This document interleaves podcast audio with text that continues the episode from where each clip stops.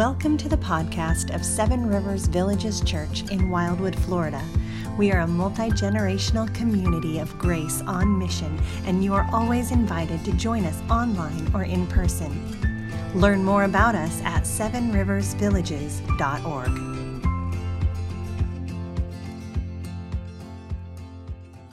If you have a Bible with you this morning, let me invite you to turn to Mark chapter 5. If you don't, that's okay. We have some on the screen. If your Bible starts talking, we're going to run it outside and stomp on it. It will be okay. It's good. It's good. We're good. It's off. It's good. this week, yeah. Uh, so yeah, we, you know, it, I, I remember uh, when phones started being a problem in worship and things, and uh, it hasn't changed. It's just it's, it's always going to be there for all of us. So. Um, this is an interesting passage. Last week we looked at Jesus calming a storm. And in that passage, Jesus did something that no one expected him to be able to do. He did something that only God could do. He, he spoke to a storm and it was completely calm. And so that's showing that Jesus has control over the physical world, the very na- the natural world that God has made. Jesus has control over that. And today we're looking at something a little bit different. It's not uh, Jesus' control over the natural world, it's his control over what we might call the spiritual realm and, uh, and the evils that are there. So Jesus has all the power. And so we're going to be looking this morning at Mark 5. And so if you're willing and able in honor of God and his word, let me invite you to stand as we read Mark chapter 5. They came to the other side of the sea to the country of the Gerasenes.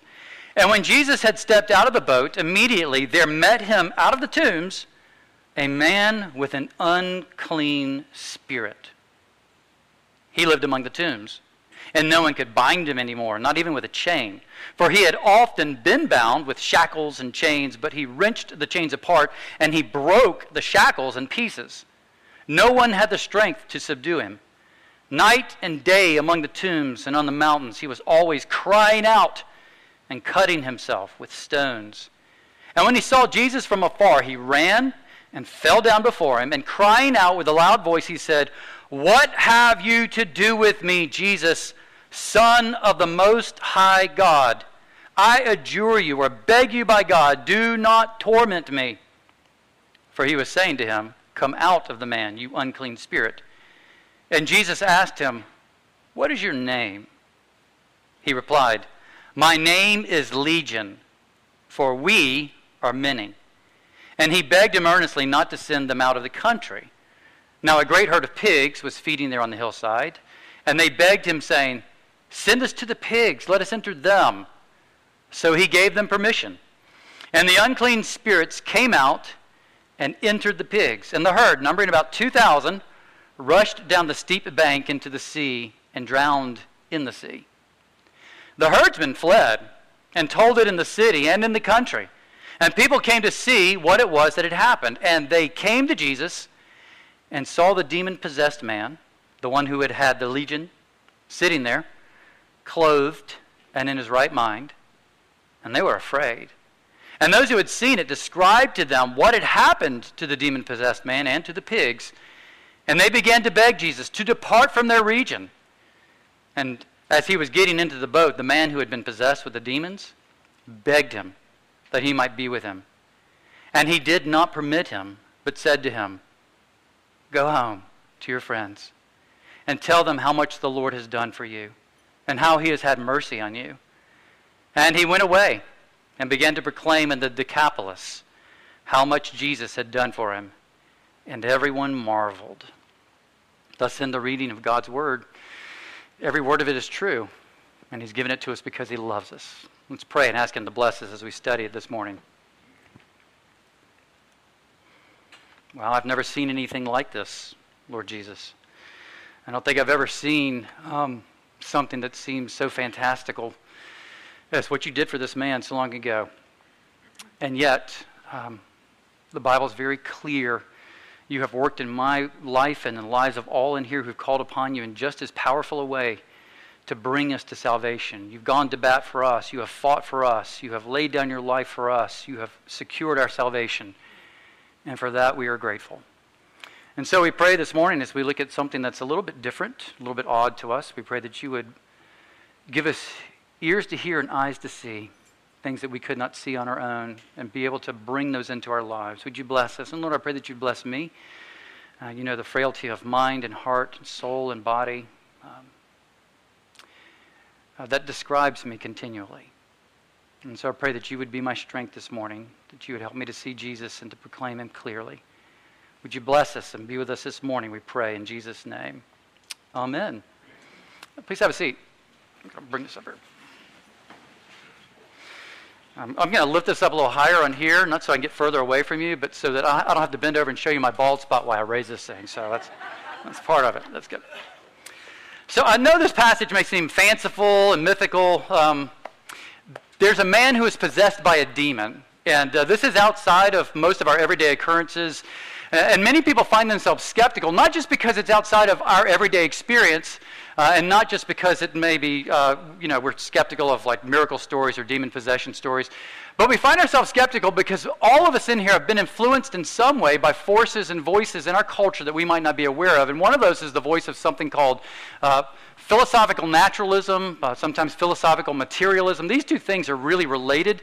Philosophical materialism is the idea, it's a belief system that only things that are material exist. There are no spiritual anything. It's only the physical world. And, and then philosophical naturalism follows suit and says that any knowledge that we have that's true knowledge can only be gleaned from the material world around us. So what it's saying is there is no such a thing that exists besides what what is made of matter. So the physical world is all that exists. So Christians do not agree with that belief system about the material world. In fact, most of the world doesn't agree with that. Christians do not believe, agree with that. In fact, as Christians, we look for the best answers to our questions about the world around us, and we believe that the answers to those questions come from, yes, the study of the physical world, but also from a belief and a deep uh, uh, acceptance of the reality that there are some things that are spirit, that are spiritual. We believe in a God who is an infinite, eternal, and unchangeable spirit who made the physical world around us. And we don't see belief in that God and the existence of a physical world and to be in any way, shape, or form in any sort of conflict. We believe that our attempts to understand the world around us through scientific investigation give us a deep understanding of the world around us, but we also believe that God has revealed himself to the world and that our knowledge of the world is not complete unless we bring him into that understanding. So sometimes people believe that faith and science are in conflict. They're not, because philosophical naturalism is itself a belief system, it's a faith system that people say is in, is in complete accord. Philosophical naturalism and science are not the same thing, they're two different things. In fact, a lot of Christians are scientists, a lot of scientists are Christians. So these are two different things.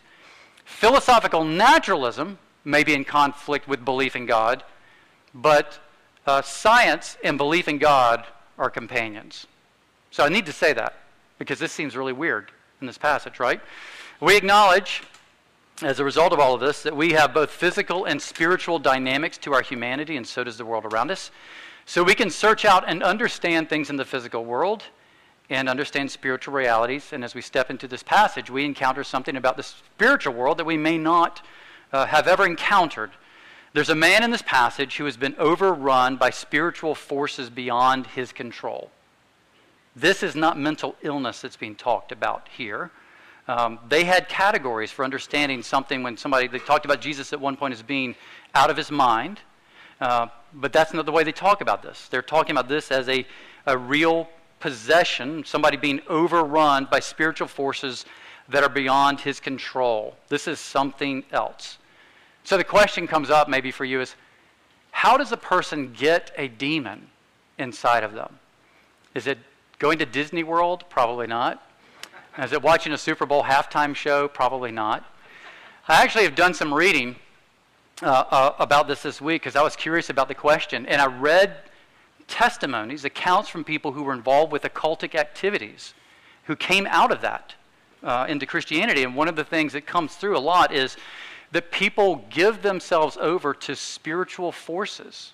They purposefully seek that out in order to get guidance, get power, to find a fuller life, is the way they understand it. But what they find is, as they get into that, they find that the thing that they thought would give guidance leaves them lost, and the thing that they thought would give them power leaves them powerless, and the thing that they thought would give them life actually takes life from them. And so, as we step into this passage, that's what we're seeing is, is Jesus shows up to rescue a human being, and, and broadly, more broadly, human beings from spiritual forces we cannot hope to understand, let alone overcome on our own. So, are you ready to talk about this? This is okay. So it's here in the passage. Uh, they were surprised uh, at this, as we're surprised, uh, not because they didn't believe in demons and things, but because there's an unanticipated rescue that's taking place. So we encounter a man who's in a bad state, he's in a bad place. Uh, he had literal demons within him that were distorting and threatened him. He lived among the tombs, which was a place nobody wanted to go. It's a place of death, living, the living would not go there, and it would make you unclean without, with anything to do with God. So, what he's communicating in that, what he's doing, is putting himself into a place where God will not enter among the tombs. There's, this is an unclean place. So, his miserable existence was completely opposed to the life giving God. And when Jesus shows up, he's not running up to worship, he's running up because he feels threatened. And I was thinking this is a little bit like high school kids who had a party and they didn't think their kid, their mom was coming back to the next morning, and all of a sudden she shows up at 10 o'clock that night and they're kicking cans under the bed and everything, and somebody runs to the door and says, "Hey, what are you doing here? We weren't expecting you until tomorrow." And that's a little bit, it seems, what's going on. The demon seems surprised to see Jesus. Verse 7 What have you to do with me, Jesus, Son of the Most High God? I beg you, by God, do not torment me. Now, what did he mean? Uh, Matthew adds a little phrase to the end of that uh, in his account of this, and it's, he says, uh, Do not torment me before the appointed time. So it seems that the demon didn't, he's like a lot of people at that point, is they thought there was going to be an end date to all of history, and that's when the judgment would come and God would come back. And they had no conception that the Son of God would come in the middle of time to bring redemption and to do battle against the forces of evil and redeem his people for himself. Uh, they didn't conceive of that either. So he's asking, Is this why you're here? He didn't expect Jesus to come back. And so Jesus asked the question, What is your name? Because he, he's called this demon to come out, and uh, the demon's still here. And Jesus says, What is your name? Now, what would you expect him to say to that? You know, if we, if we gave that man a name, you might expect him to say, Tommy. My name's Tommy. But that's not what he says. He says, Legion. And the only reason you would expect him to say legion in answer to that question is because you've read this passage before. Well, of course, he always says legion. Every time I read this, he says legion. But they didn't, they probably weren't expecting that either, right? It's Tommy. Known, he's been out here living among the tombs for years. But it's legion. And legion is an interesting term because legion is it's a Roman military term for an entire infantry, uh, perhaps as many as 5,000 or 6,000 strong. So this this is not one lone sentry demon. This is not simply a scout. This is kind of an encamped battalion that's in this man. Some people say 5,000, 6,000 demons might be in here. And that may make no, make no sense to us if we think about demons as occupying space like water. You know, like the average body can only hold about 35 liters of demon. You know, if you think about it that way, then you're probably going to, you're bringing in our understanding into that. We don't really know uh, what composes or what the substance is of, of demons. But what it's communicating to us is this is an entrenched evil. Tommy, whatever his name is, is not really himself any longer. Everything that is Tommy is infested and infected with whatever this force is that's inside of him. Jesus is speaking to something that has its talons in Tommy, something driving him, something that has him in his clutches. Now, how would you root that out? How would you get that out? Uh, Tommy can't get out of the situation. So this man is outmatched, and Jesus is outnumbered 6,000 to 1. And here, as I was reading through this, and maybe you, are as nerdy as I am, uh, I, I thought about The Lord of the Rings, the second movie.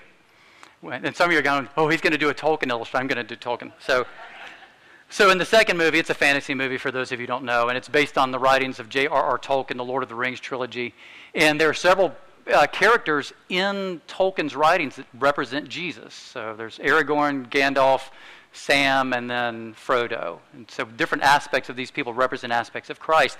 And there's one scene in the second movie where Gandalf, who represents in some ways the power of Jesus that's there and the otherness of Jesus, um, they go into the stronghold of Theoden the king. And Theoden has been overtaken by an evil presence, an evil force, a wizard. By the, I know it's a wizard, it's nerdy. And so Saruman is this demon, this, uh, this kind of demonic uh, wizard's name. And he's taking control of Theoden. And Theoden is completely overrun. It's almost like he's dead. So his, his skin is white and pasty and swollen. His eyes are, are milky glass. He can't see. He doesn't talk with his own voice. He talks with the voice of Sar- Saruman coming through him. And he's there, and, he, and Gandalf is there to rescue him. And so he stands in front of this personage who's no longer controlled. Theoden's not in his right mind. And Gandalf says, I will draw you, Saruman, as poison is drawn from a wound, which is a fair imitation. So, and, it, and as he's doing battle with, with, over, with Saruman over Theoden, he cast out Saruman, and Saruman goes flying backwards, and then they show Theoden's face, and with the magic of movies, all of a sudden the pasty, corpse like face begins to be, get its color back and shrink down, and his flesh is restored, and his eyes are restored, and his niece that he loves, and Eowyn comes running up to him, and she's, she's there watching this process, and everyone's amazed at the, at the recovery of this man. And when he sees her for the first time in years, he recognizes her. And he says, I know your face. And it's this beautiful moment because Theoden is back and he's restored. As we come into this, that's a great picture. Tommy wasn't seeking help, he couldn't help himself, but Jesus came to bring it. Thomas Watson wrote this. He said, God shows mercy, not because we deserve it, but because he delights in mercy. And in this passage, uh, God shows mercy. Jesus shows mercy, not because this man is seeking it, because Jesus delights to show mercy and to rescue his, his people. This, was, this is not Tommy. It was, it was what Tommy had become due to sin and evil. And when then Jesus casts out everything that's not Tommy, drives out everything that's Legion, and he leaves everything that's Tommy. He frees Tommy, this guy, and, and this man is now himself again. So this man has himself back. His family has him back, and his village has him back. He's back. So the question comes up, I think, sometimes why did Jesus release the demons into the pigs? And one commentary gave a couple of reasons why this might be the case is, you know, pigs were unclean to Jews, and so it's shown that these unclean spirits are being driven out. But why, you know, they rush down into the water, they're destroyed. Well, some people think that perhaps it was to show all the people there that this was not a hoax. This was something that was really taking place. All of these legion of demons entered into these pigs simultaneously. They leave this man who's now in his right mind, and the pigs rush down. And so it shows something left this guy, and it was, it was real. So it's a verification or a sign that this is this has really happened. Another possibility is that the size of the herd was meant to show everybody what exactly had been going on with this man. He had a, he did have a legion inside of him. But there's another possibility too, is that with the death of the pigs who were never going to come back, they all died and rushed down into the water. It was a picture to this man and to this whole community these demons have been vanquished. Like these pigs, they're never coming back. This man is free. And so it's a, it's a picture of the grace of Jesus to completely and utterly save us. And it's a reminder for us, right? Because there are people that when I'm around them, they give me goosebumps. They're people that I sometimes think are irredeemable. And it's because of assumptions that I have based on revulsion and self protection, and I excuse my loathing. But what he's showing us in this passage is this is the most loathsome person to a Jew, and he's not irredeemable. That Jesus in his life brings about a huge change. And for some of you, uh, that, gives, that should give you greater courage to pray for people you love. They're not irredeemable. And for those of you who, you know, you're walking down the street and you see somebody, sometimes we are frightened, you know. Um, I, am pretty sure I could take most people in a fight, but there are a few people, I'm just kidding. Um, you know, I'm walking down the street and I see people and I want to keep my distance from them. And, and maybe I should based on some factors, but that shouldn't stop me from praying for that person. Instead of feeling that revulsion inside of me and, and self congratulatory that I'm not like that person, to pray for that person. That person's not irredeemable. And so we, we find this incredible victory on Jesus' part. But we head into another part of the passage where we see a really a captivating compassion here. Mark chapter 5, verse 15. They came to Jesus and saw the formerly demon possessed man sitting there, clothed in his right mind, and they were afraid. Right? So they're afraid. At one level, the detail of the man sitting there is meant to highlight to everybody that's reading this is Jesus really did this. He really uh, accomplished with great power the healing and rescue of this man. This man, once demon assaulted, wild, frantic yelling, is now sitting quiet and at peace for the first time. Proof positive of what has happened. And so, Mark in his gospel is, is wanting the readers like us to look at this and to come to a recognition that Jesus Christ is the Son of God. In fact, the demon calls him that. He, he completely gets who Jesus is. It's about to drive him out. But he wants us to know that's who Jesus is. Um, but at another level, the level of human experience, this is a really tender moment. He's sitting there. And in, in Luke's gospel, where he's, he's recounting this event, he, he gives us a detail that, uh, that's not really here in the same way. Is he's not simply there, he's sitting at Jesus' feet. He's right there beside Jesus. And you get the sense, you know, it, it, took a while for all these herdsmen to run out and tell a city and to tell the countryside for everybody to show up here. They've been sitting here for a while. And Jesus has been talking. Were they talking like old friends? Or maybe it was like talking with a trauma counselor, helping this man process what he just went through, all the shame, all the guilt, the loss of years and time that he can't quite remember and place. And so Jesus is here helping him. Now, the, the terminology of sitting at Jesus' feet is used elsewhere of describing his relationship with his disciples. In fact, if you looked at uh, Luke 10 39, it says that Mary was sitting at the Lord's feet listening to his teaching and soaking it up like all the other disciples. So that's the image is he's sitting at Jesus' feet and he's as a disciple and, and listening to the words of life that would bring transformation for him. I mean, don't you get the sense that as Jesus is talking to him, because of what Jesus is going to ask him to do a little bit in a little bit, that the few words that they said together, that with every word of Jesus, the old darkness would be dispelled, that memories would be transformed, and the peace of God would begin to settle into this guy's soul. He needed Jesus to speak truth to him. Now, I, I, want you to notice in this passage, like we a lot of times as Christians, and I do this, is we focus a ton on the forgiveness of Jesus. And we should. It's amazing because I'm a sinner and we're all sinners and we need the forgiveness of Jesus. But I want you to recognize that in this passage, what Jesus is doing is he doesn't just forgive this man, right? He, in, in rescuing him and these kinds of things, he's not just forgiving him. He doesn't forgive him and then say, but you know, the demons can stay. He actually is dealing with the destructive influences in this man's life. So he didn't forgive him and then allow him to run back into that same kind of destructive life or leave him to the same pagan culture that probably led to that demon possession in the first place.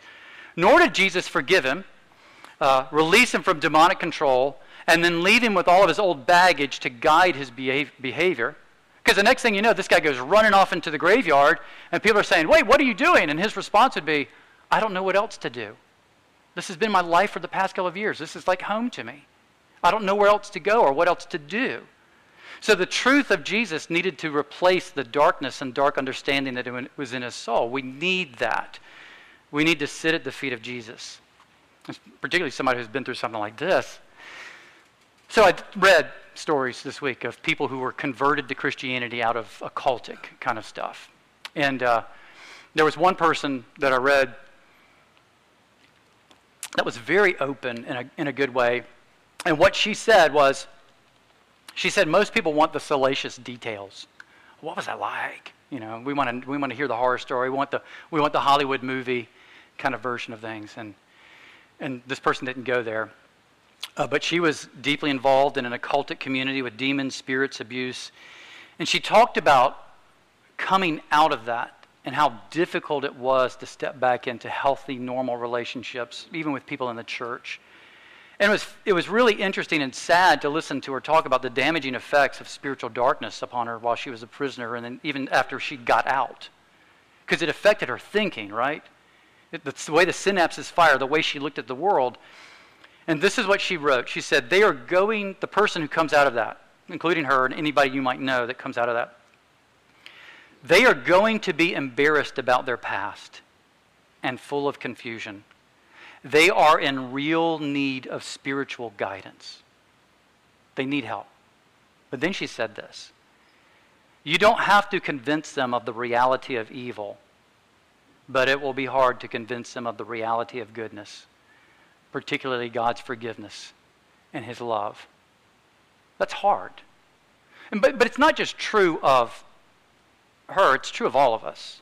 Anybody who is coming to faith in Christ, yes, we need forgiveness, but we also need to have our minds and our understanding reshaped by Jesus so we don't go into the same destructive patterns. I remember I told a story about a friend who was in ministry years ago, and he was at the he was at Florida State University, and he was uh, on campus staff there with campus ministry, Reform University Fellowship, and uh, he had two guys that had come to Florida State University uh, to have their Animal House experience. And those of you who are old enough to know that what that is, then that was what they were wanting. And uh, the rest of you don't don't Google that. And uh, and so they're having their experience, and they didn't think that Jesus was going to show up their sophomore year with both these guys in a Bible study they were in with this campus minister, and they're brought to faith in Jesus. It's fantastic. And so a couple of a couple of weeks later, uh, he finds out they're still in the hookup culture. Uh, that was a lot of the college life for where these guys were. And so their campus minister came to them and said, Guys, what are you doing? You can't do this. And he showed them several passages of Scripture. And their genuine response was, We had no idea. That's what the Bible actually says about that. And they immediately stopped. Somebody snapped better than me. Thank you.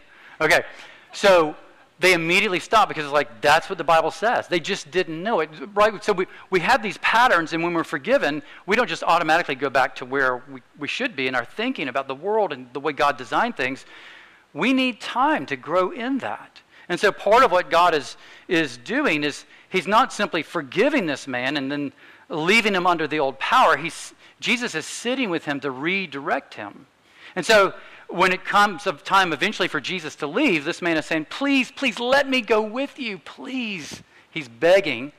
He wants to stay with Jesus because don't you think he's, he knows when I'm with you, I am in my right mind. With you, for the first time in my life, uh, in a long time, I am me again. Jesus redeemed this man. So one moment he's raging against the world, God and himself and everything, and the next he's sitting in his right mind at Jesus' feet. Everyone else tried to shackle him in order to shackle the monsters inside, and Jesus was the only one who could free him from the monsters that were inside. And I think that we all need to hear this because we all come to Jesus with destructive influences and internal tendencies. We have our monsters that threaten us and threaten others. What's your monster? You have it. Even if you even if you're a Christian here this morning, you have the residue of something that you fall, patterns you fall back into. So what's your monster? You think about our children's story. They give us good patterns for thinking about monsters, right? The troll and the three billy goats gruff. Uh, you know the story where there's the bridge over him and he doesn't want anybody walking and the small billy goat, big and bigger, bigger. You know the story. So basically, this guy is okay by himself, and he's okay as long as everybody does what he wants them to do. And when they don't, he goes on the attack. Does that sound familiar? Rebecca's like, I live with that guy. or the witch from Hansel and Gretel, right? She builds this candy house for the kids. She comes and fattens them up because she has to consume them, right? I knew a lady. She's not my wife, by the way. I knew a lady that she poured her life into her kids. And when her kids went off to college and stopped calling as much and stopped doing as much with her, she got so angry and bitter about it because she got her life from her kids, vicariously living through them, right? Or the wolf man. The wolf man is fine most of the time. He can contain the monster within, but when the circumstances are right, circumstances under which he has no control, the old hungers and appetites come back out, and he can't restrain himself. And he leaves in his wake tattered, broken people. We have this going on. And the answer for this man in this passage was Jesus. And the answer for us is Jesus. Whatever it is, Jesus is the hope for the monsters that are still at work within inside us. It has to be Jesus because Jesus confronts our monsters. We need this because the gospel is not simply a matter from getting out from under guilt. It's having our minds, our hearts freed, cleared, purged, reshaped by spending time with Jesus, sitting with him. And so, you know, this man here has just a few hours, maybe tops, with Jesus before Jesus is asked to leave and get onto the boat. But we have, some of us, a lifetime where we can spend in the means of grace of reading the Bible in prayer in fellowship, in community with other people who are holding forth the truth of God for us so that our minds and our hearts can be reshaped by the truth of God so that we the monsters they don't have to be chained anymore the monsters are just driven out and they're not a part anymore so this man uh, he wants to stay with jesus because he knows i'm better with you than i am without you he wanted to go with jesus and now jesus knew that eventually they would be parted Jesus would have to go to Jerusalem, and Jesus would have to go to the cross, and then Jesus would go into the grave, and then Jesus would be resurrected, and then Jesus would go and ascend to heaven and be on the throne. So eventually they're going to be parted. Um, but he says no to this man at this point about coming with us because he has given this man what he needs to begin to thrive in Jesus faith. This man has faith. He's, he's acting as someone here who has faith. And we saw, uh, we saw earlier, you know, we saw this last couple of weeks, is disciples are people who come to Jesus, stay with Jesus, and want to follow Jesus and live in accordance with his leading. And what Jesus is doing with this man here is he's he's got a man here who wants to follow him wherever he goes. And Jesus is telling him, You don't have to follow me where I'm going physically right now. You can follow me by doing what I'm calling you to do. So, Mark chapter 5, verses 18 to 19, Jesus was getting into the boat. The man who had been possessed with demons begged him that he might be with him. And Jesus did not permit him, but said to him, Go home to your friends and tell them how much the Lord has done for you and how he has had mercy on you. So, follow me there. You don't have to be geographically present with me to follow me. Trust me, believe me, do what I'm calling you to do there. So the apostles, this really mirrors in some ways the Great Commission where he says, Go and make disciples of all nations. The apostles are being called to do that, but he's calling this man to go home, and there are a ton of reasons why. But uh, I think largely he says, You go and tell your, your friends. You go and tell the people you know. Be restored to them. So Jesus gives the man a message. Tell them, one, what God has done for you, and two, how he has had mercy on you. And that's how we do evangelism. Is tell them what God has done for you and how he has had mercy on you. Go go and tell other people the story of Jesus and your monster. Of Jesus and his deliverance. Of Jesus and his love. That's your message. He's not calling he didn't go, tell this, he didn't tell this man to go into the Decapolis and tell them how bad they are. Go and tell them how good God is, that he has done this for you. So the story, and the story he's going to tell is not the story about how he is now, I'm now good and religious. I used to be this, but now I'm this. And Jesus makes, good, uh, makes people good and religious too.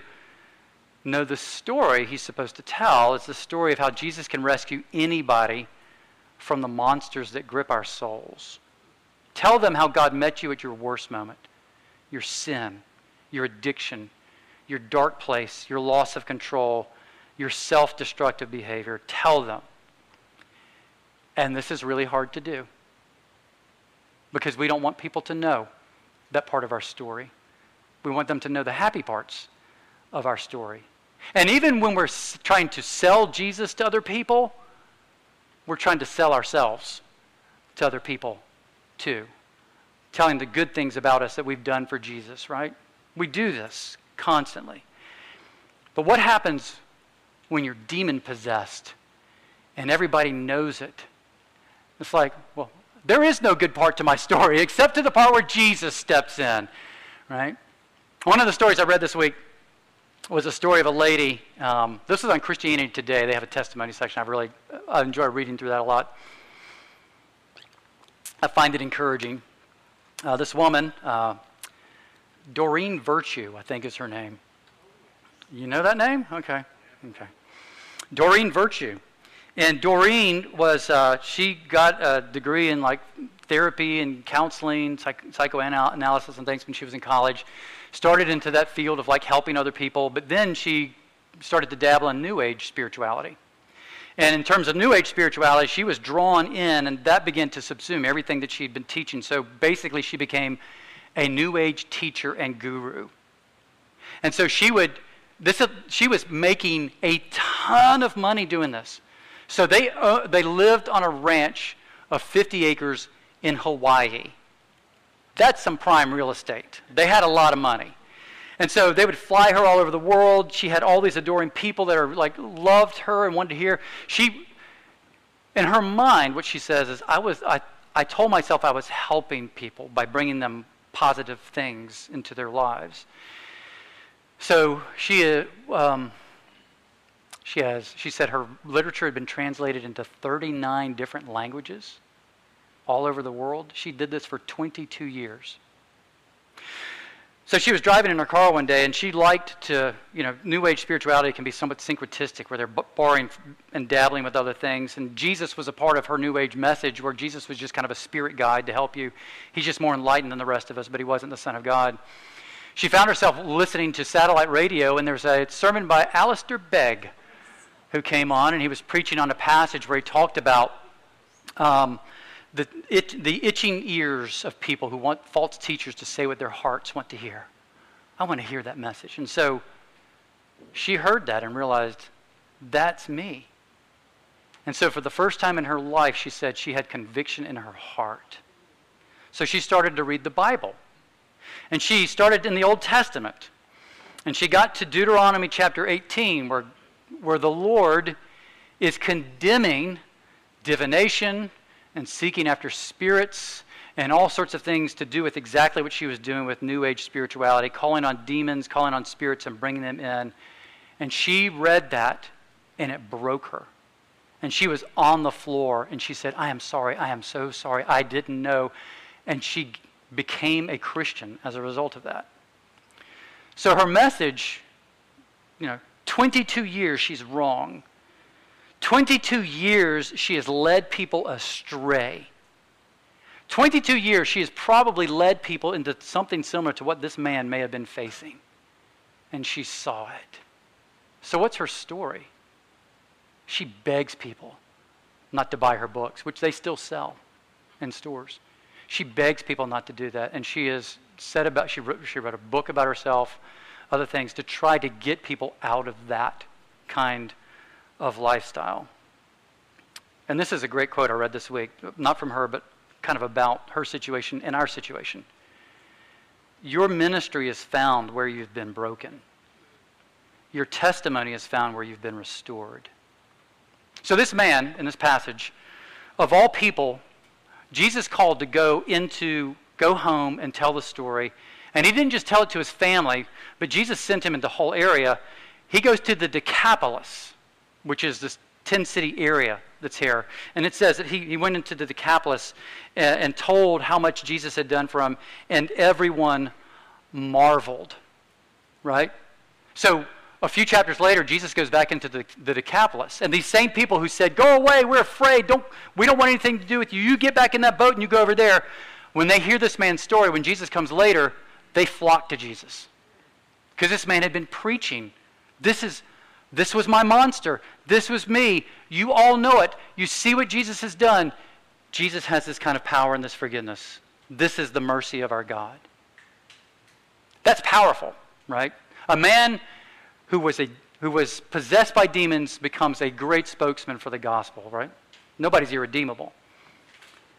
But the thing that gets me about this story is thinking about the human element in it. What was that like for him to go back home? I don't know how old he was. Let's imagine he's in his 20s. He's been living in the tombs for a decade. He shows up at home. How does his mom respond? You think she's still on her feet, or do you think her face is in her apron and she is weeping? And his brothers, his families, and others come to him Tommy, Tommy, what are you doing here? What, what happened to you? The last time we saw you, you were running naked through a graveyard with cuts all over you. What, how are you here? What happened? In the story, Jesus happened. Jesus happened. And here's my story. Tell your story. Uh, as one preacher said, evangelism is just one beggar telling another beggar where to find bread. That's our story. Let's pray.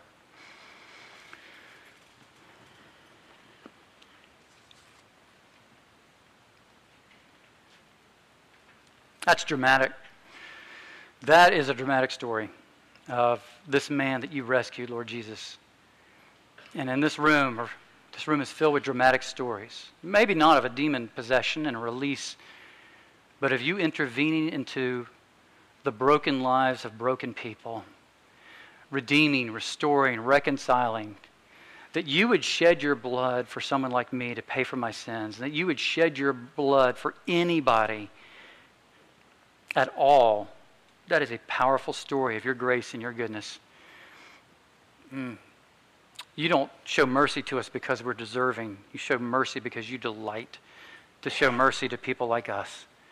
We pray that what we've looked at in this passage would resonate in our souls, that it would produce fruit in our lives. Would you bless us and would you be with us? We pray in Christ's name. Amen. Thank you for joining us on this podcast, a production of Seven Rivers Villages Church in Wildwood, Florida. Learn more at sevenriversvillages.org.